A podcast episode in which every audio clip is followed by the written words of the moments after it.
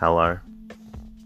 Welcome to the Bore You to Sleep podcast, the podcast that will hopefully help you get to sleep. I am going to read an open source book, one that is not particularly interesting, but one that is hopefully boring enough to get you to sleep.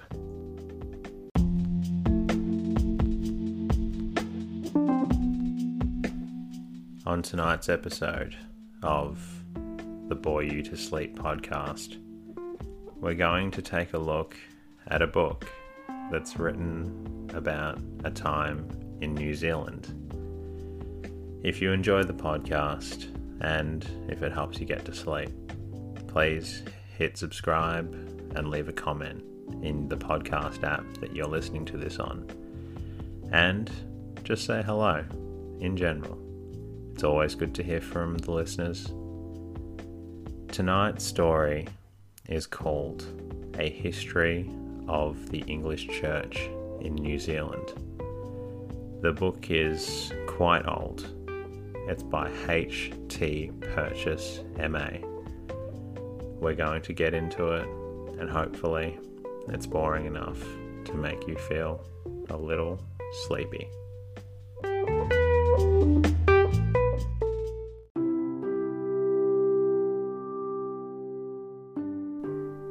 We start tonight with the preface.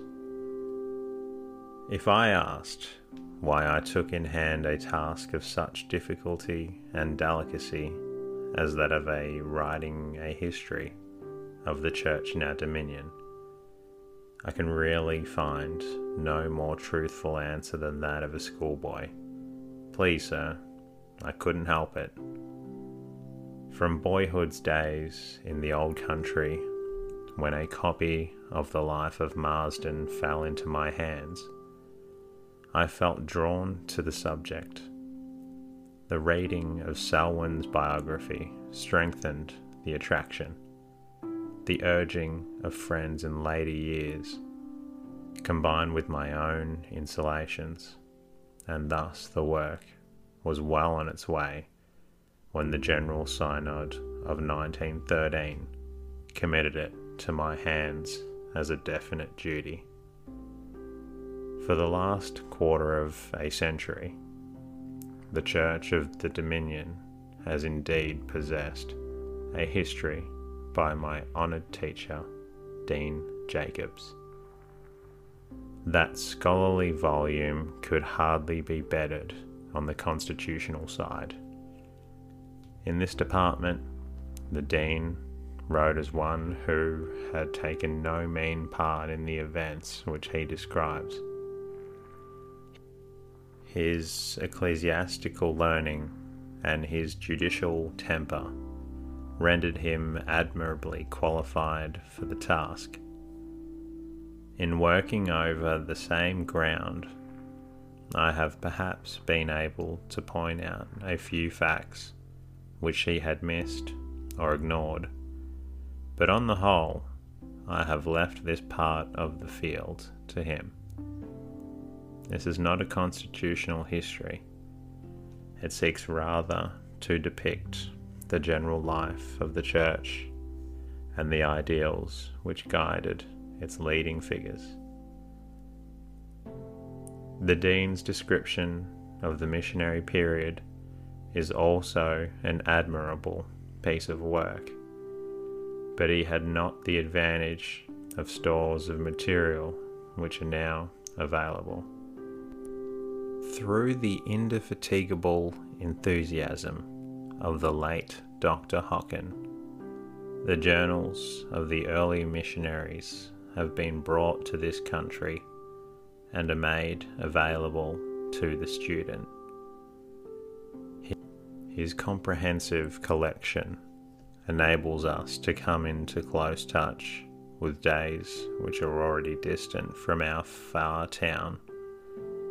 Of course, the historian must be guided by the principle, but he cannot estimate aright the work of the heroic leaders and rulers of the church unless he can follow the thoughts and careers of the less conspicuous agents the humble missionary, the native convert or thinker. In acknowledging my obligations to the late Dr. Hocken, I would wish to express my gratitude to the authorities of the Dunedin Museum, where his library is kept, and also to my friend Archdeacon Woodrow, who kindly placed at my service the unpublished volume in which Dr. Hocken's research into the life of Marsden are contained. For permission to consult the Godley correspondence in the Christchurch Museum, I have to thank the Board of Governors of Canterbury College and for the loan of a rare and valuable pamphlet on the death of the Reverend C. S. Volkner. I am greatly indebted to Mr. Alexander Turnbull of Wellington, Archdeacon Fancourt of the same city has afforded me generous help in recovering some of the early history of the diocese he has long served. While in Auckland, the Reverend J. King Davis, a descendant of the two missionaries whose name he bears, has enabled me to identify the positions of some long forgotten pa and has furnished valuable information on other points. Other correspondents from the Bay of Islands to Otago have assisted generously with their knowledge. Outside of New Zealand, I have to acknowledge help from Mrs. Hobhouse of Wells and the Venerable Archdeacon Hobhouse of Birmingham, the widow and son of the first bishop of Nelson. Many clergy have kindly acceded to my application for photographs of their churches. A fair number of these I have been able to use, and to all the senders I desire to express my thanks. For the view of the ruined church at Tamaki, I am indebted to Miss Brookfield of Auckland, and for the excellent representation of the scene at the signing of the Treaty of Waitangi to Mr. A. F. MacDonald of Dunedin. In the preparation of the MS for the press, I have greatly assisted by the Reverend H. East, Vicar of Leithfield. But the greatest help of all remains to be told to the aged and venerable Bishop Leonard Williams this book owes more than I can estimate. Not only has he furnished me with the abundant information from the stores of his own unique and first hand knowledge, but on many points he is engaged in fresh and laborious research. Every chapter has been sent to him as soon as written, and has benefited immensely by his careful and judicial criticism. Without this thorough testing, my book would be far more imperfect than it is. It is due, however, to the bishop, as well as to my readers, to state emphatically that he is in no way responsible for the views expressed in this book. There are, in fact, a few points on which we do not quite agree. The intricacies of high policy or of mingled motive will never appeal in exactly the same way to different minds. My aim throughout has been to arrive at the simple truth, and I have often been driven to abandon long cherished ideas by its imperative demand. In the spelling of Maori names, Bishop Williams's authority has always been followed, except when a place is looked at from the Pakeha or colonial point of view. Then it is spelt in the colonial manner. Readers may be glad to be warned against confusing Turanga with Tauranga and the Bay of Plenty. Similarly, it may be well to call attention to the wide difference between the Tamihana Tawara and Tamihana Tarapura. Both were notable men, but their characters were not alike, and they took opposite sides in the Great War. The scope of this book has not permitted me to trace the history of the Melanesian mission, nor to deal with the island dependencies of our dominion. Even within the limits of New Zealand itself, the treatment of the later period may perhaps seem inadequate. But the events of the years 1850 to 1890 have been already covered to some extent in my book, Bishop Harper and the Canterbury Settlement, while for the latest stage of all I have the pleasure of appending to this preface a voluble letter from the present primate, whose office and long experience enable him to speak with unique authority upon the life of church of today. Letter from the Most Reverend the Primate. Dear Canon Purchas, in consideration of my long career as a church worker in New Zealand, you have honoured me with a request to add to your forthcoming volume of the history of the church. Here a short account of my impressions as to her life and progress since 1871, and also my ideas as to her prospects and the chief tasks which lie before her. I think the most convenient form in which I could attempt to supply the need would be by addressing a letter to you embracing these topics. Which letter, should you esteem it worthy, could be printed with your preface?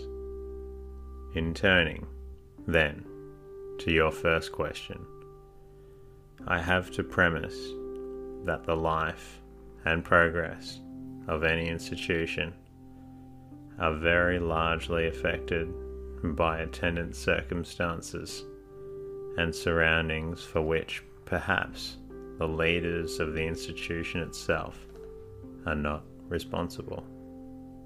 Thus, with reference to our provincial church at the period you mention, she was weakened by the loss of not a few of those upon whom she had leaned for counsel and stimulating influence.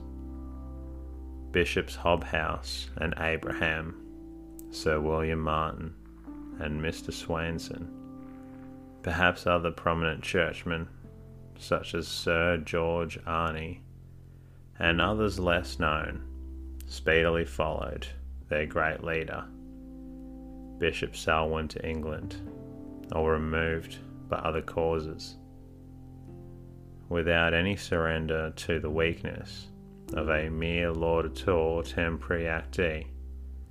I look back to the time of my arrival in New Zealand with a feeling that there were giants in the earth in those days, many whom have more recently lost were also with us then. Men like Messrs. Acland and Hammer and Maud and Sewell Cole, Mr. Hunter Brown, and of course Mr. Bishop Hadfield and Dean Jacobs. Many of these were men of marked ability, men of who made Synod Hall's ring with their forcible utterances, men full of knowledgeable, church like knowledge and love for her full of self sacrificing spirit and determination to make her a praise in the faithful guardian of our church's influence, Primate Harper. The loss of such fathers of the church has been felt in the interval under review and could not but affect the life and progress of the church. It is not for me to say anything of those by whom their places have been filled. Another adverse circumstance which must be called to mind in such a review is the long period of commercial depression which followed a short period of fictitious prosperity and inflated values. Misled by the apparently fair prospect of making money rapidly, of which prospect a shoal of interested persons sprang up to make the most. Undertakings were entered upon on borrowed capital, and properties were bought back at prices which could not be realized upon them perhaps 20 years afterwards. The consequence of all of this was a widespread desolation.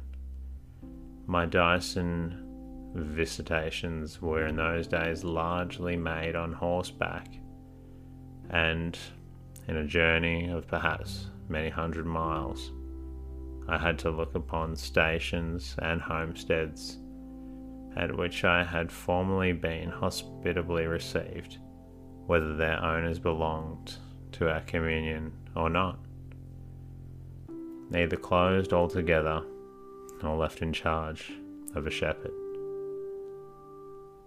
Many of the proprietors of these sheep stations had been liberal supporters of the church, and their run spelt disaster to the authorities of the nearest clerical charge, if not also the weakness of diocesan institutions. During these long, long years, diocesan management was weariness indeed, and not the less so because it was so hard to keep up the courage even of our church workers themselves. I am thankful to say that no organised charge within my own diocese was closed in that period, but it was manifestly impossible to subdivide districts and so to introduce additional clergy. Little else could be thought of than holding on. By these circumstances, then, the life of the Church was affected and her progress hindered. New conditions were developed, and the rulers of the church had to accept and provide for these new conditions. I am far from saying that the large displacement of the pastoral industry by the agricultural was a misfortune either to the country or the church.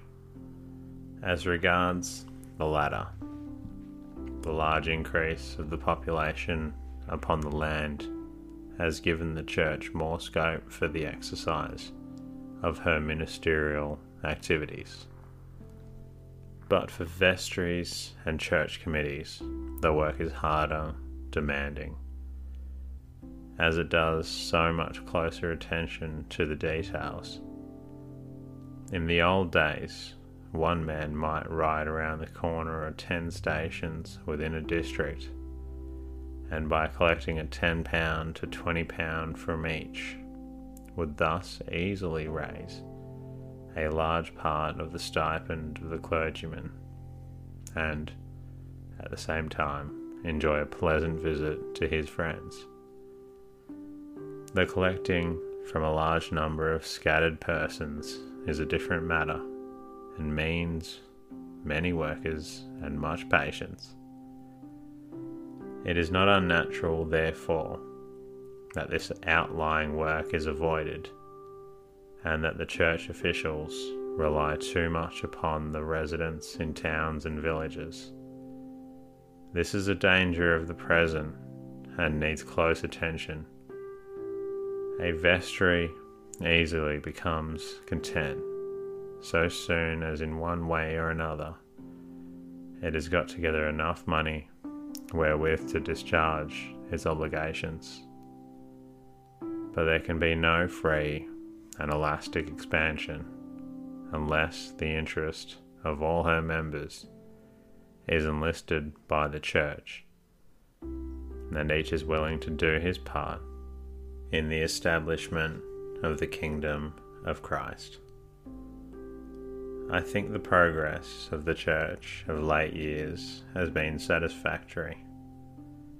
We have a body of clergy who, in devotion to their work and ability for the performance of it, need not fear comparison with those of other countries, not excluding the average of the English clergy themselves. And I think it high time that insulting enactment known as the Colonial Clergy Act was rescinded. It is an unworthy bar to fall into communion between areas of the Church which profess to be at one. As to our lay people, I can only say that I often stand amazed at the willing and patient sacrifice they make of time and effort in the management of church affairs in synods, on vestries, and committees of every kind for the promotion of her work.